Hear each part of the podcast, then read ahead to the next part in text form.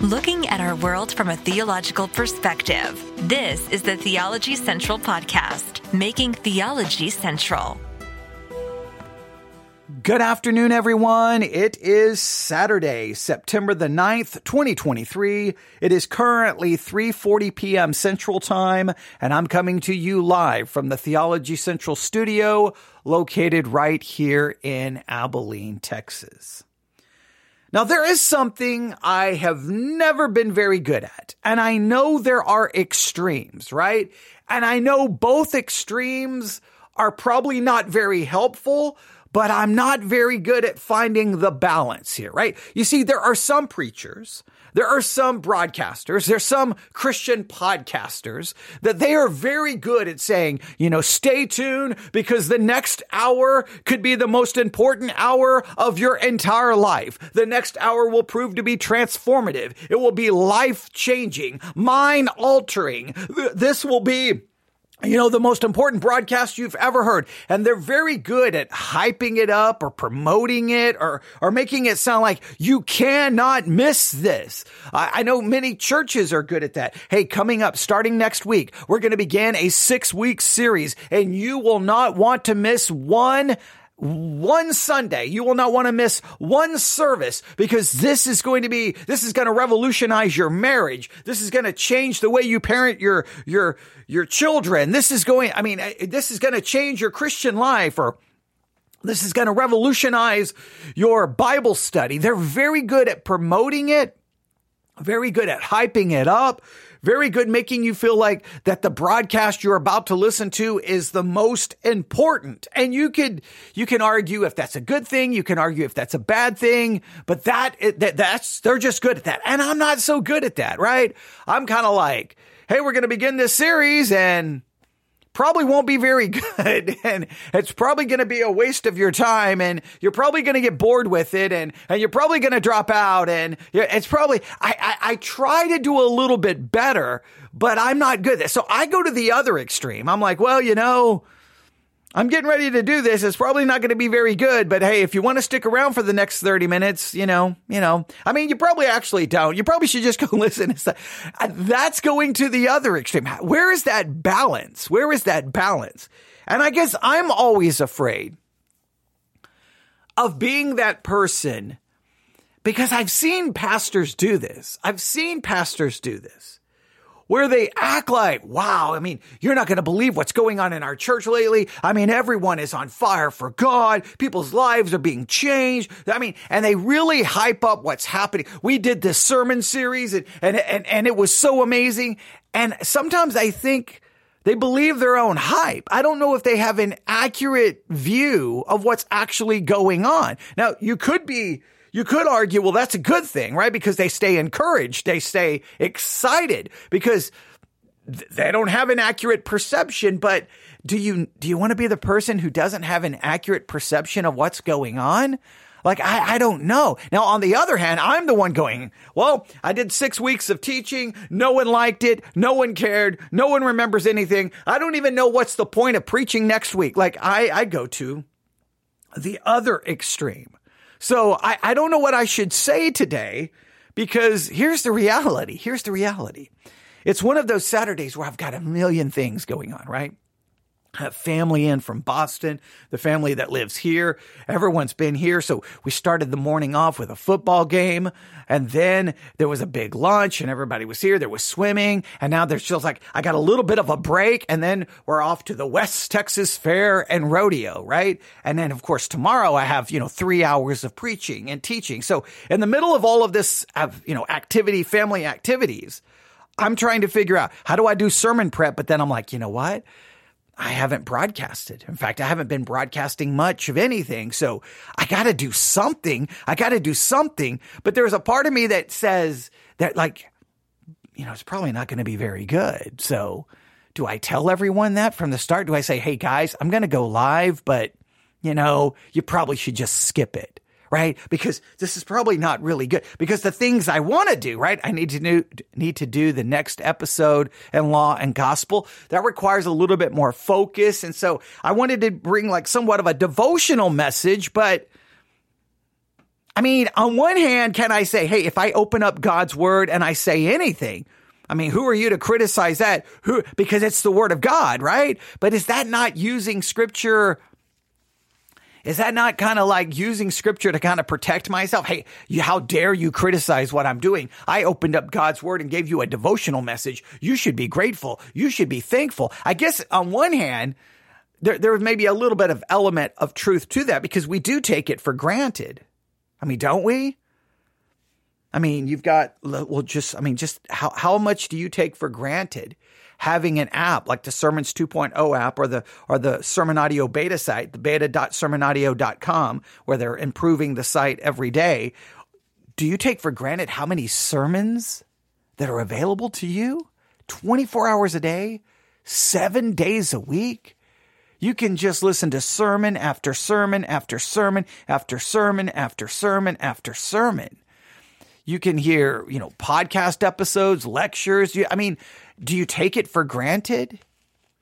So do I have to, like, on one hand, I want to be able to say, like, if I sound uh, super spiritual, I'm going to open up my Bible here in a minute and I'm going to tell you to turn to the book of Ezekiel. We're going to look at a verse. And everyone should be grateful for that. Everyone should be excited that in 2023, you can be wherever you are today and you can just open up a device, uh, you know, your uh, open up your phone or a tablet and there's preaching, there's teaching, there's devotional messages. You should be ecstatic. You should be so grateful. You should be thanking God every day. I thank thee, Lord, that I live during a time where I can listen to your word being proclaimed and preached 24 7. But we take it so much for granted. So then I feel like I have to somehow justify what I'm doing. But at the same time, at the same time, shouldn't I? I mean, should I use the fact that I'm opening up God's word as an excuse for putting together something that's not of great quality? Like it's, I'm, I'm so conflicted by all of these things, but ultimately, whatever you do, like take, take it for granted, don't take it for granted, that's on you. I can't necessarily fix that. What I have to do is not use, well, it's God's word as an excuse for putting something out that's really of not, hopefully, of great benefit. So I don't know. I want this to be of great benefit. I don't know it will. I don't know if it will, but I do know this. We're going to be dealing with an issue very much related to Bible interpretation, bi- biblical hermeneutics, and just basic how do you read the scriptures.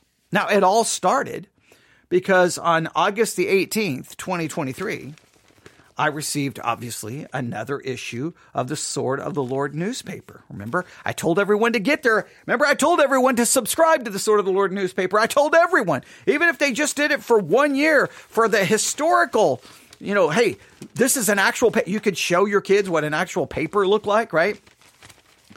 But, you know, I, because I, look, I don't always agree with the theology in the Sword of the Lord newspaper, but I just still think it's fascinating that, it, fascinating that it's still being printed as an actual paper in 2023. It seems so antiquated but it's I still love the feeling of an of a paper in my hand, right?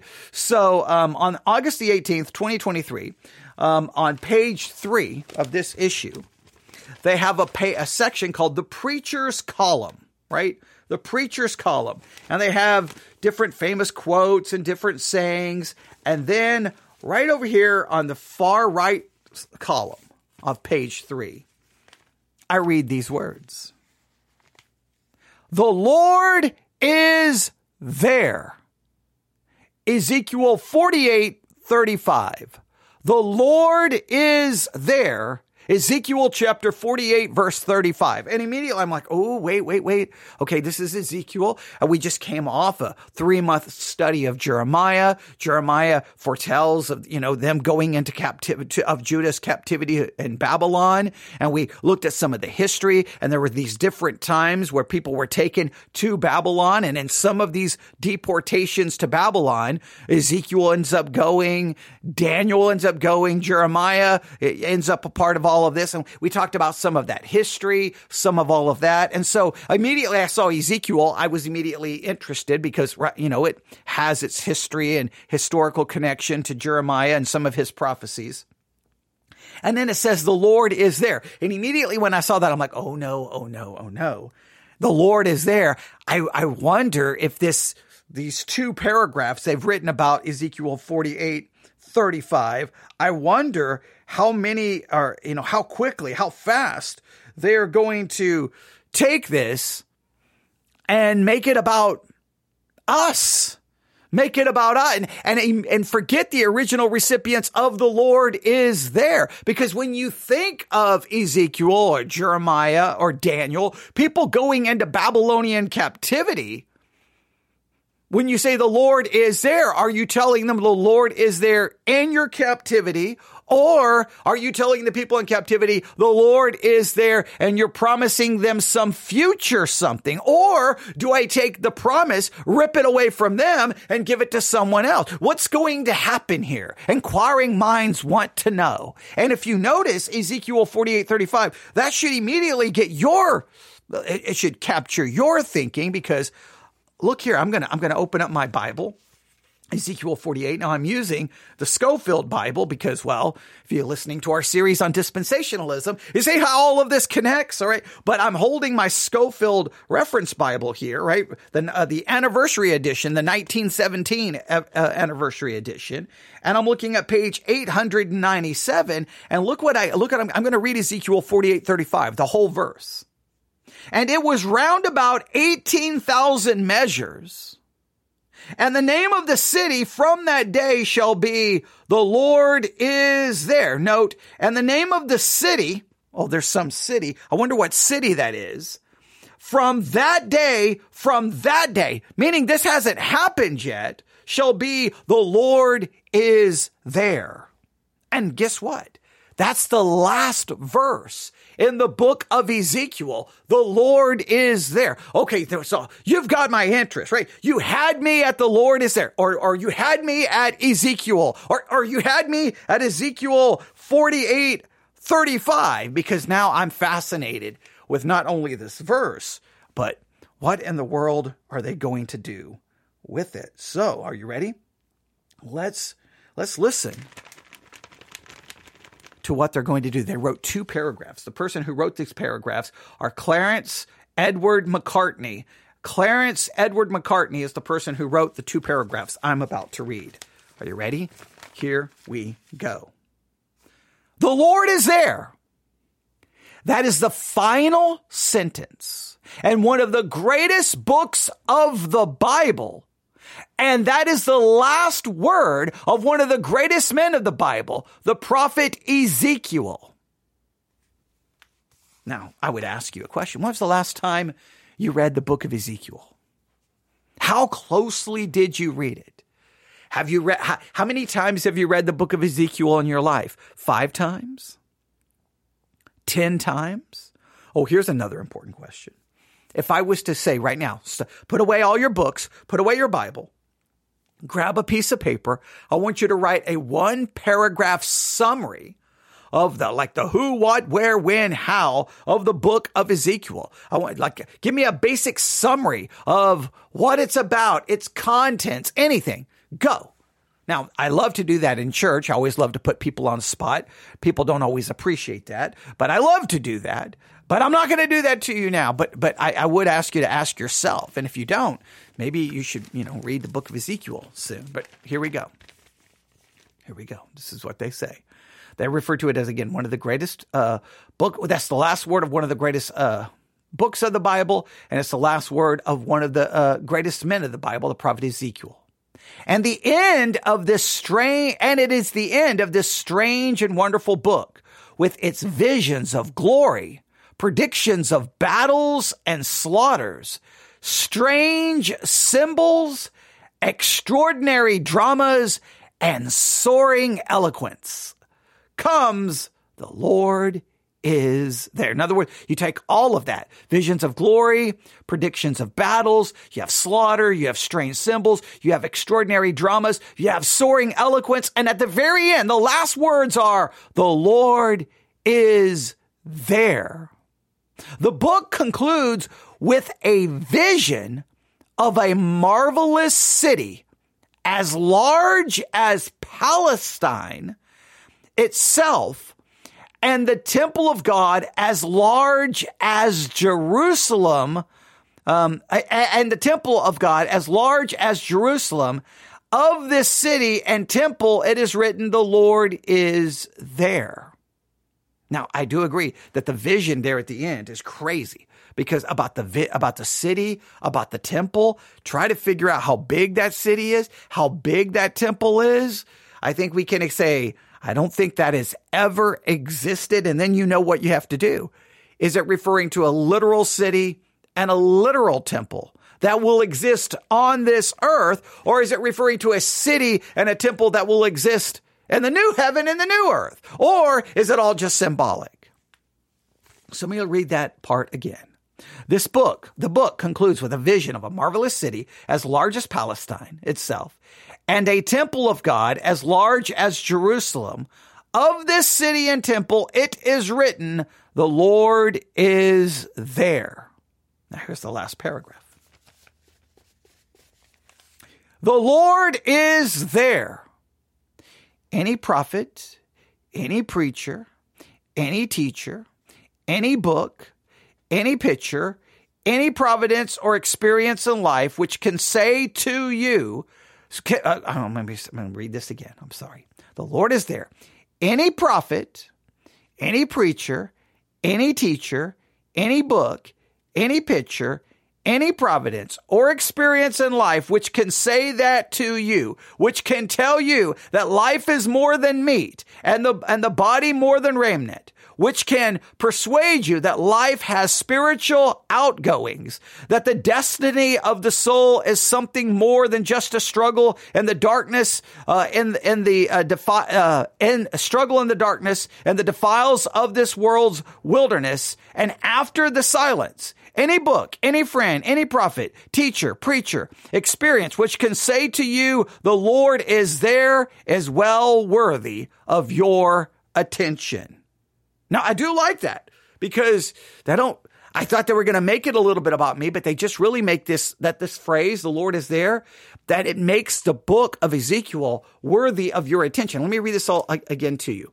The Lord is there. Any prophet, any preacher, any teacher, any book, any picture, any providence, or experience in life which can say that to you, which can tell you that life is more than meat and the body more than raiment which can persuade you that life has spiritual outgoings, that the destiny of the soul is something more than just a struggle in the darkness and the defiles of this world's wilderness. And after that, the silence.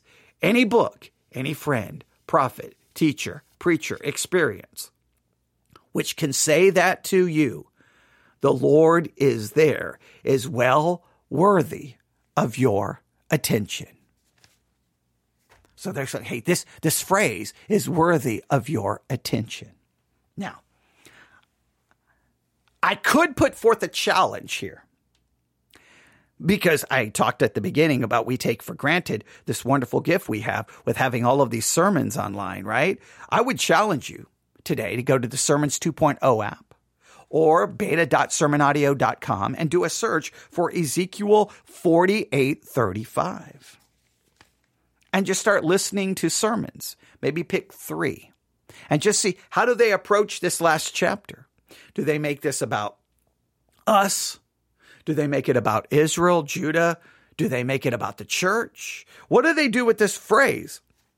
The Lord is there. Do they make it about us?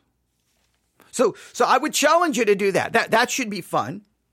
That should be interesting. That should, that should fill up your Saturday with some time in God's word. But here's what I want to ask you. That phrase, the Lord is there. Is it applicable to you and me? The Lord is there. Now you may say, well, the idea is applicable, but, but should we be taking the Lord is there from Ezekiel 48, 35 and making it about us? Now, if you're going to say the Lord is there, we would need to find, I think, other scriptures in the New Testament that would state that promise more directed and applicable to us. Because I don't know if this one is applicable to us. So let's take a step back and look at a little bit here about this. All right. First, if you look at the Scofield Reference Bible, since we're using it for our study in dispensationalism, and you go to uh, page 897, if you go back to verse 30, Scofield did something interesting. He gives this section a title. He calls it The City and Its Gates. The City and Its Gates. Now, guess what he has underneath that? He has it as basically kind of as a cross reference. He has it in parentheses. You ready? Revelation chapter 21, 10 through 27. Revelation chapter 21, verses 10 through 27. So if we go look at that, Revelation chapter 21, Revelation 21, I'm going to go there, Revelation chapter 21, and he says for us to look at 10 through 27. Revelation chapter 21. I'm trying to get there. The Scofield Bible is brand new, so um, pages aren't turning very good. Now, in this section, now please note, so in Ezekiel, for Ezekiel 48, verse 35, he groups it in a section of verses. They go from 30 to 35. Above this section of verses, Scofield put the city and its gates, and then for a cross reference, put Revelation 21, 10 through 27. If you go to Revelation chapter 21, uh, he breaks verses 9 through 27 into a section he refers to as the Lamb's wife, the New Jerusalem. All right. So this is interesting. You could spend your day looking at this right here. Okay, but let's look at what these verses say. I'm going to go Revelation 21, starting verse 9.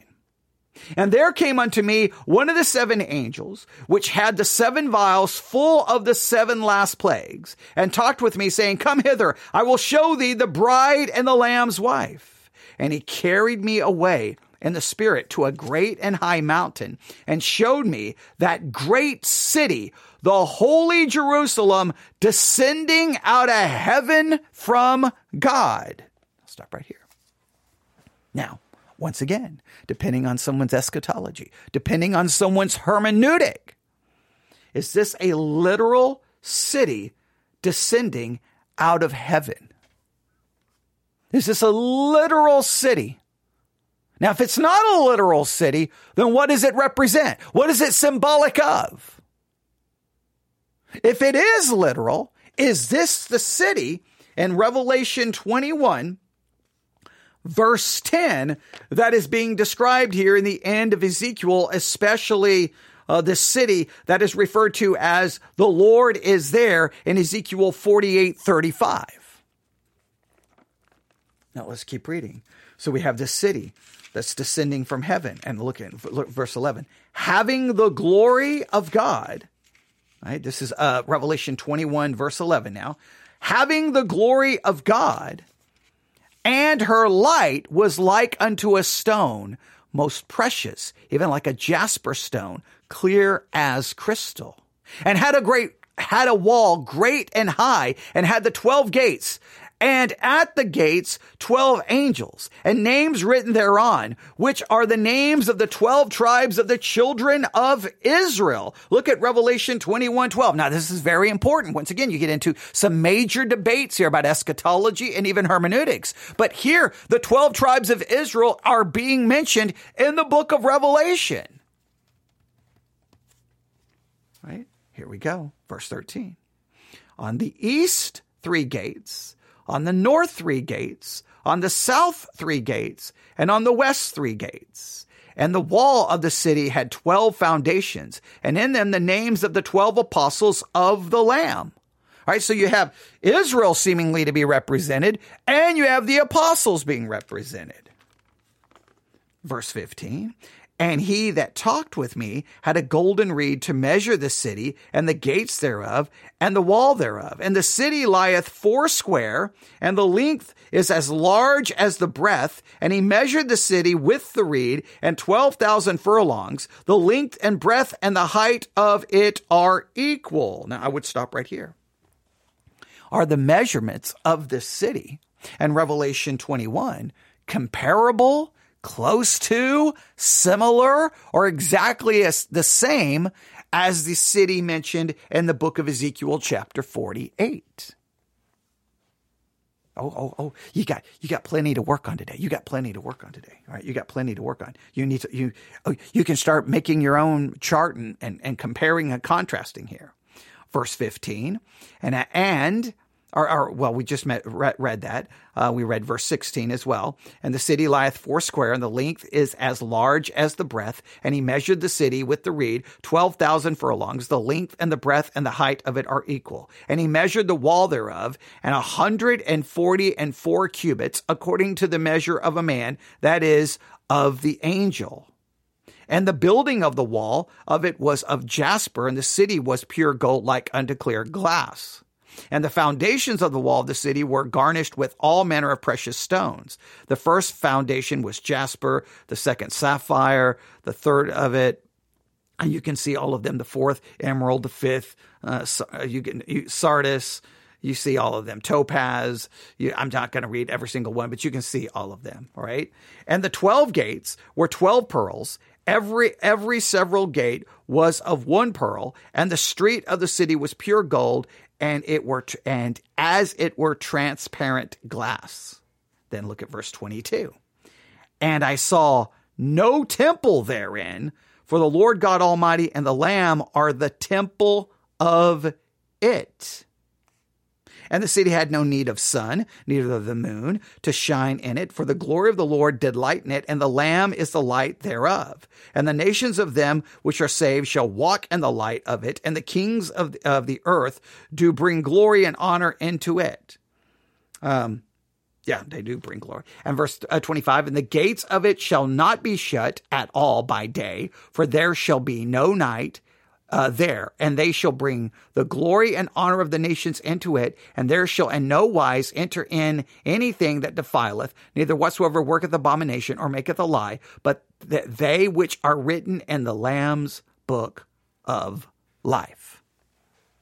Now, that's a lengthy description. I know I skipped uh, uh, many of the, the different stones and things there, um, but you can read all of that. Now, according to Scofield, what he does is he takes the city here being mentioned in Ezekiel 48 verses 30 to 35. And according to his cross reference, he is referencing that this is the city mentioned in Revelation 21, 9 through 27. He says 10 through 27, but I'm just going to go 9 through 27 for the fuller context. You can look at that and compare and contrast. Now, let's look at Revelation or Ezekiel 48. Let's read 30 to 35 now and just see if you feel that there's some similarity here.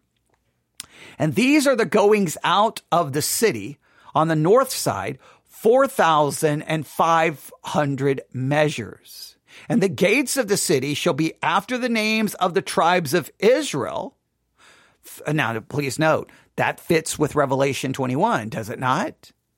Does that not fit with Revelation 21? I think it does, right? And the gates of the city shall be after the names of the tribes of Israel. Three gates northward, one gate of Reuben, one gate of Judah, one gate of Levi, and at the east side, 4,500 and three gates. Uh, see, and at the east side, 4,500 and three gates, and one gate of Joseph, and one gate of Benjamin, and one gate of Dan.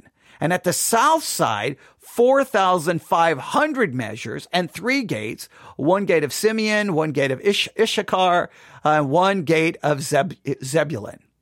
And at the west side, 4,500 with, with their three gates, one gate of Gad, of Asher. You, you get all of them. And then look at verse 35, how it ends.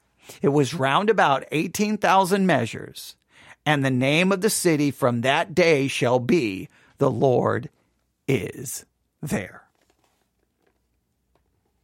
Now, do you see a correlation? Do you see it's being the same city? Now, here's the thing is that a literal city that will literally come out of heaven? And would this be a literal city that will literally exist in the new earth?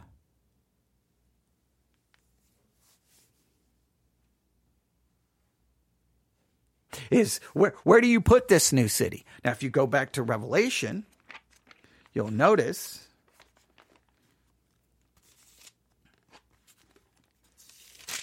okay 21 right?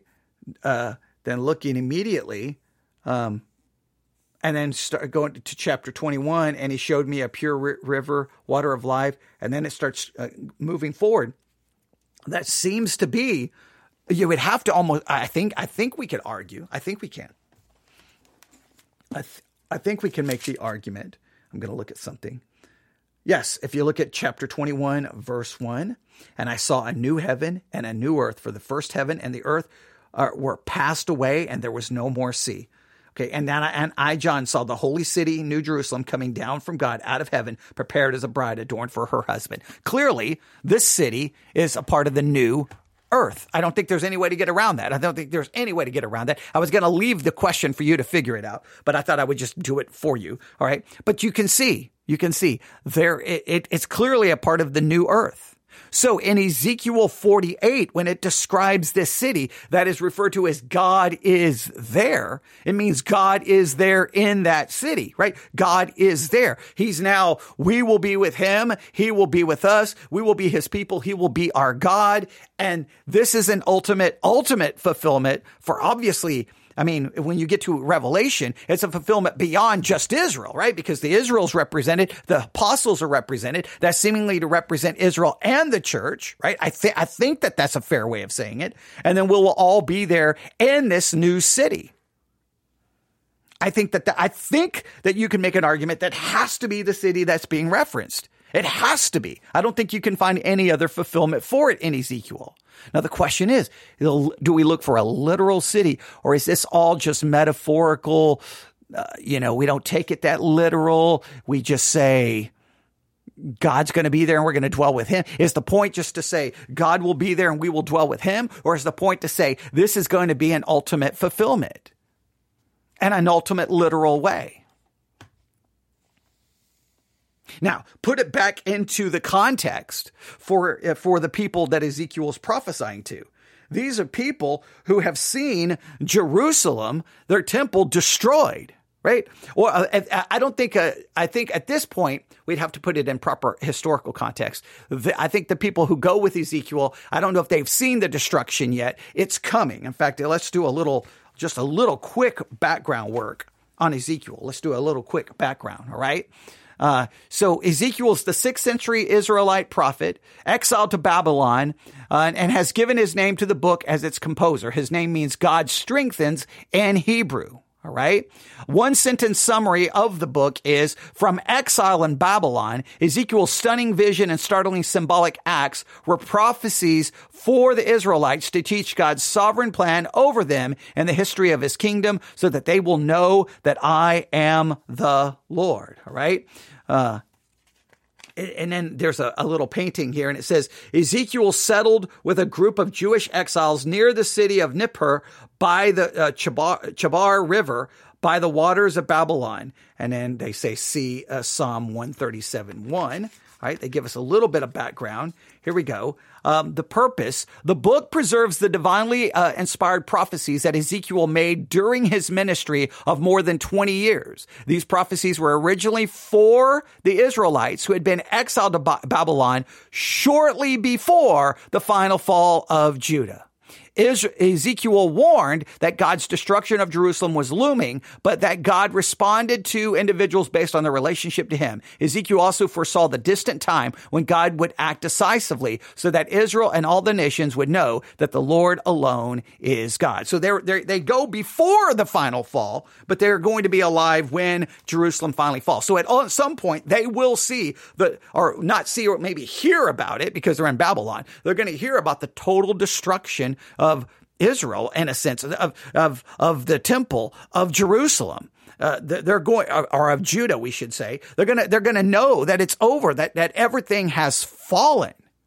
So when you get to Ezekiel 48, and it says the Lord is there. Now, obviously for them, this gives some kind of future hope. Now, when this is going to be fulfilled, they obviously don't have any complete grasp of it in any way, shape, or form. They do not. But I think there has to be a promise there ultimately for them, for those in captivity, for those in Babylonian captivity, because I think the idea goes like this. The Lord is there. He will be there. And if he will be there, then you can trust that he is present now and he will keep these ultimate promises. Now, they don't ultimately get to see some of this and we haven't seen this, especially if we take the city in Ezekiel 48 and connect it with the uh, city and Revelation Revelation chapter 21 which is exactly what Scofield wanted us to do. And you can draw your own conclusion if you think the two connects. But the point is the Lord is there. First and foremost, is to give them comfort. It's to give those in comfort who are in Babylonian captivity. It's to let them know that if the Lord will be there, then the Lord is here. If he will be there, then he will be, then he is here because he's going to get us there. Now they don't understand exactly when that's going to take place. Now, the, you know, Jeremiah, obviously it's revealed to him that it's going to be 70 years that they will be in captivity. So many of them are never going to come out to even see any. They're not even going to see the re- re- return from Babylonian captivity. But it is a promise that God, that, that means that God is somehow in charge, even in the midst of their suffering, even in the midst of what they may not understand, that they're going to have to see. And this is so important. They're going to have to not perceive the promise of God through the lens of their circumstance, but they need to see their circumstance through the lens of God's promise. And God's promise is, hey, there's coming a time that there's going to be a city and this city is going to be glorious and the Lord will be there. And if he's going to be there whenever that is, then he is here and I have to trust him in a circumstance that makes absolutely no sense to me. Because there'll probably be a lot here that they could have been very confused and, and did not completely understand. Now you can say, well, it was their own fault. It, it may have been their own fault, but we can talk about all of the, the, you know, they had priests and prophets telling them something completely opposite than say what Jeremiah was saying. There was plenty there to lead them to confuse kings who were leading them in the wrong direction. They had plenty of issues. But the Lord is there. I think our first thing we have to do is this we have to apply it to the original recipients, which would have given them, again, if the Lord will be there, then he is here and give them some confidence in their, in, in their, their current situation.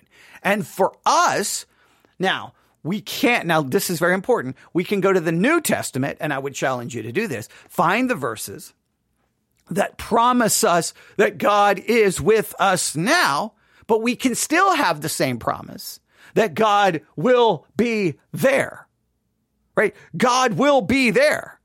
And our, whatever our future will be. In other words, there's going to come a time. That's, that city in Revelation, that's a promise beyond just is, is Israel. We know that.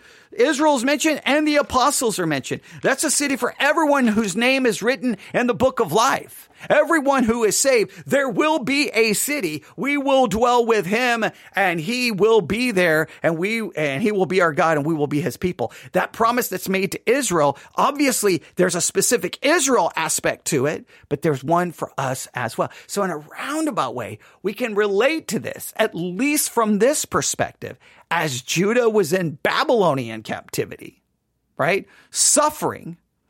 We too and you could argue because of our own sins, we're in our own captivity, right? We're in a corrupted world where there's pain, suffering, and death. We still have a sinful nature where we continue to struggle and fall. We still suffer in a sense in, in certain aspects of captivity. I know we always want to act like we're free, but we, we are free positionally. We will be free eternally. But now we still struggle with the corrupted world, with a fleshly body, with a sinful nature.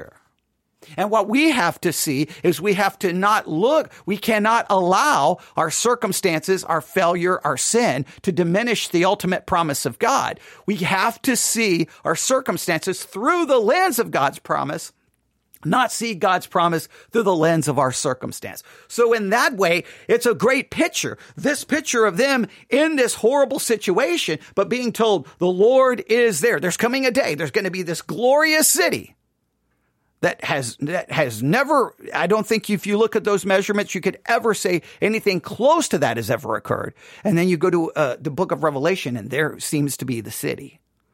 And God is going to be there. The gates are never going to have to be shut. There's never going to be night. It's only going and there's not going to be the need for a sun. There's not going to be a need for the temple because Christ will be there.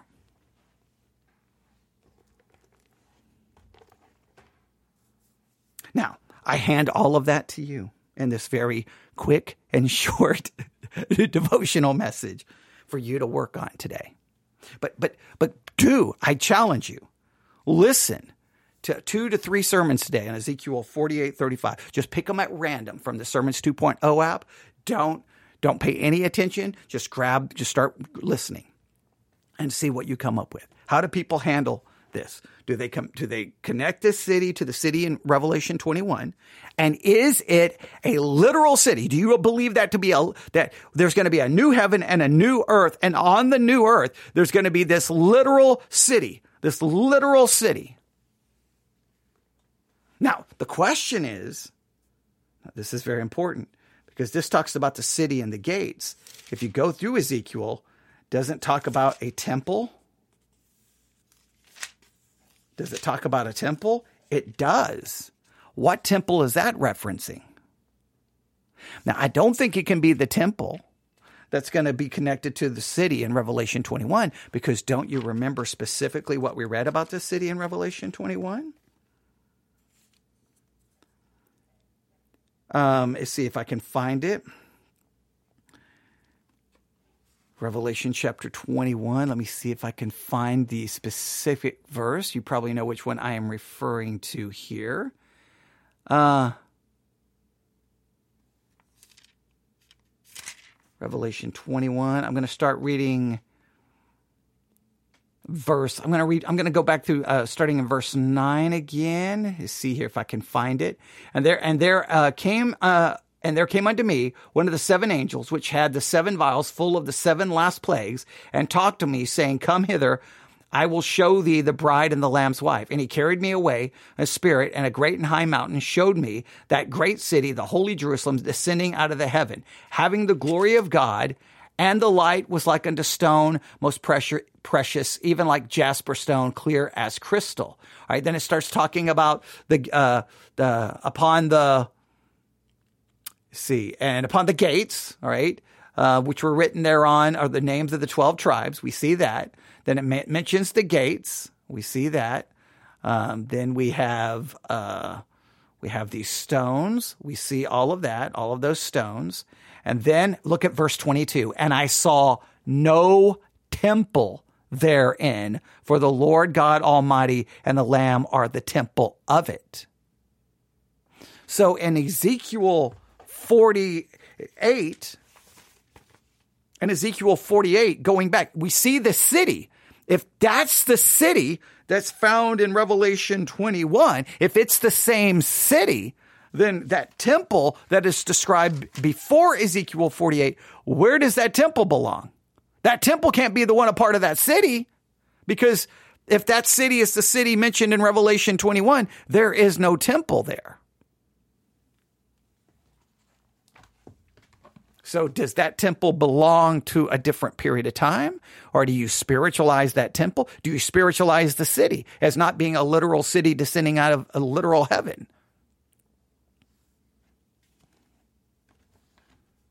Now, the ultimate promise we can understand God's going to be there. And if God's going to be there, then we can trust that God is here. And he's going to take, get us who are here, he's going to ultimately get us there. And it's going to be because what God does, not because of what we do. All right. I'll step right there. You can contact me. News, if at yahoo.com. News, if at yahoo.com. That's news, if at yahoo.com. All right. Remember, that was supposed to be done just like that. Okay because some people are going to be like, well, you should have went into this and you should have gone into this and you should have covered this and you should have covered. This was supposed to be a devotional message where, as I love to do, I hand you all the ingredients and go, there you go. You got plenty to do. So your homework is pretty simple. You can compare the city in Ezekiel 48 to the city in Revelation 21? Is it the same city? Now, the temple that's mentioned before can't belong to the city in Revelation 21 because there's no temple in the city in Revelation 21. So what do you do with that temple mentioned before? Do you, do you see the temple as being literal? Do you see the city being literal? All right. If you spiritualize it, then what does it represent?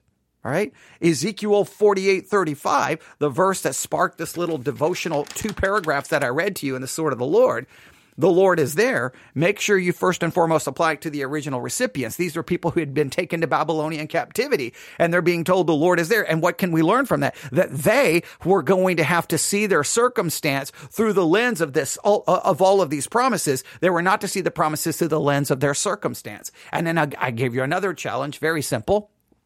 Go to the Sermons 2.0 app today, look up three sermons, or just look up sermons on Ezekiel 48, 35, choose them at random, at least three, and listen to them today and see how they handle all of this. And please note, Christian church has been divided on this for a very long time because this has profound impacts on the hermeneutic you're using. Obviously, it's going to have a profound impact on your eschatology, but this gives you something to work on today.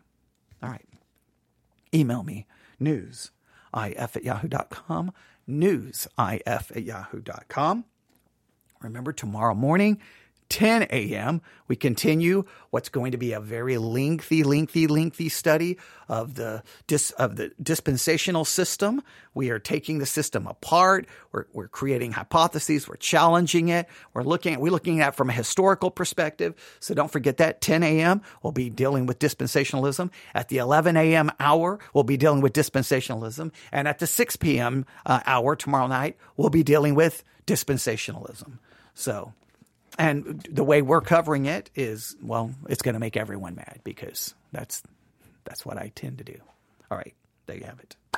You can email me news if at yahoo.com news if at yahoo.com and what was supposed to be about a 15 minute devotional has turned into 46 minutes. Now i'm running way way way behind but all right. Thank you for listening. Everyone have a great day. Please email me.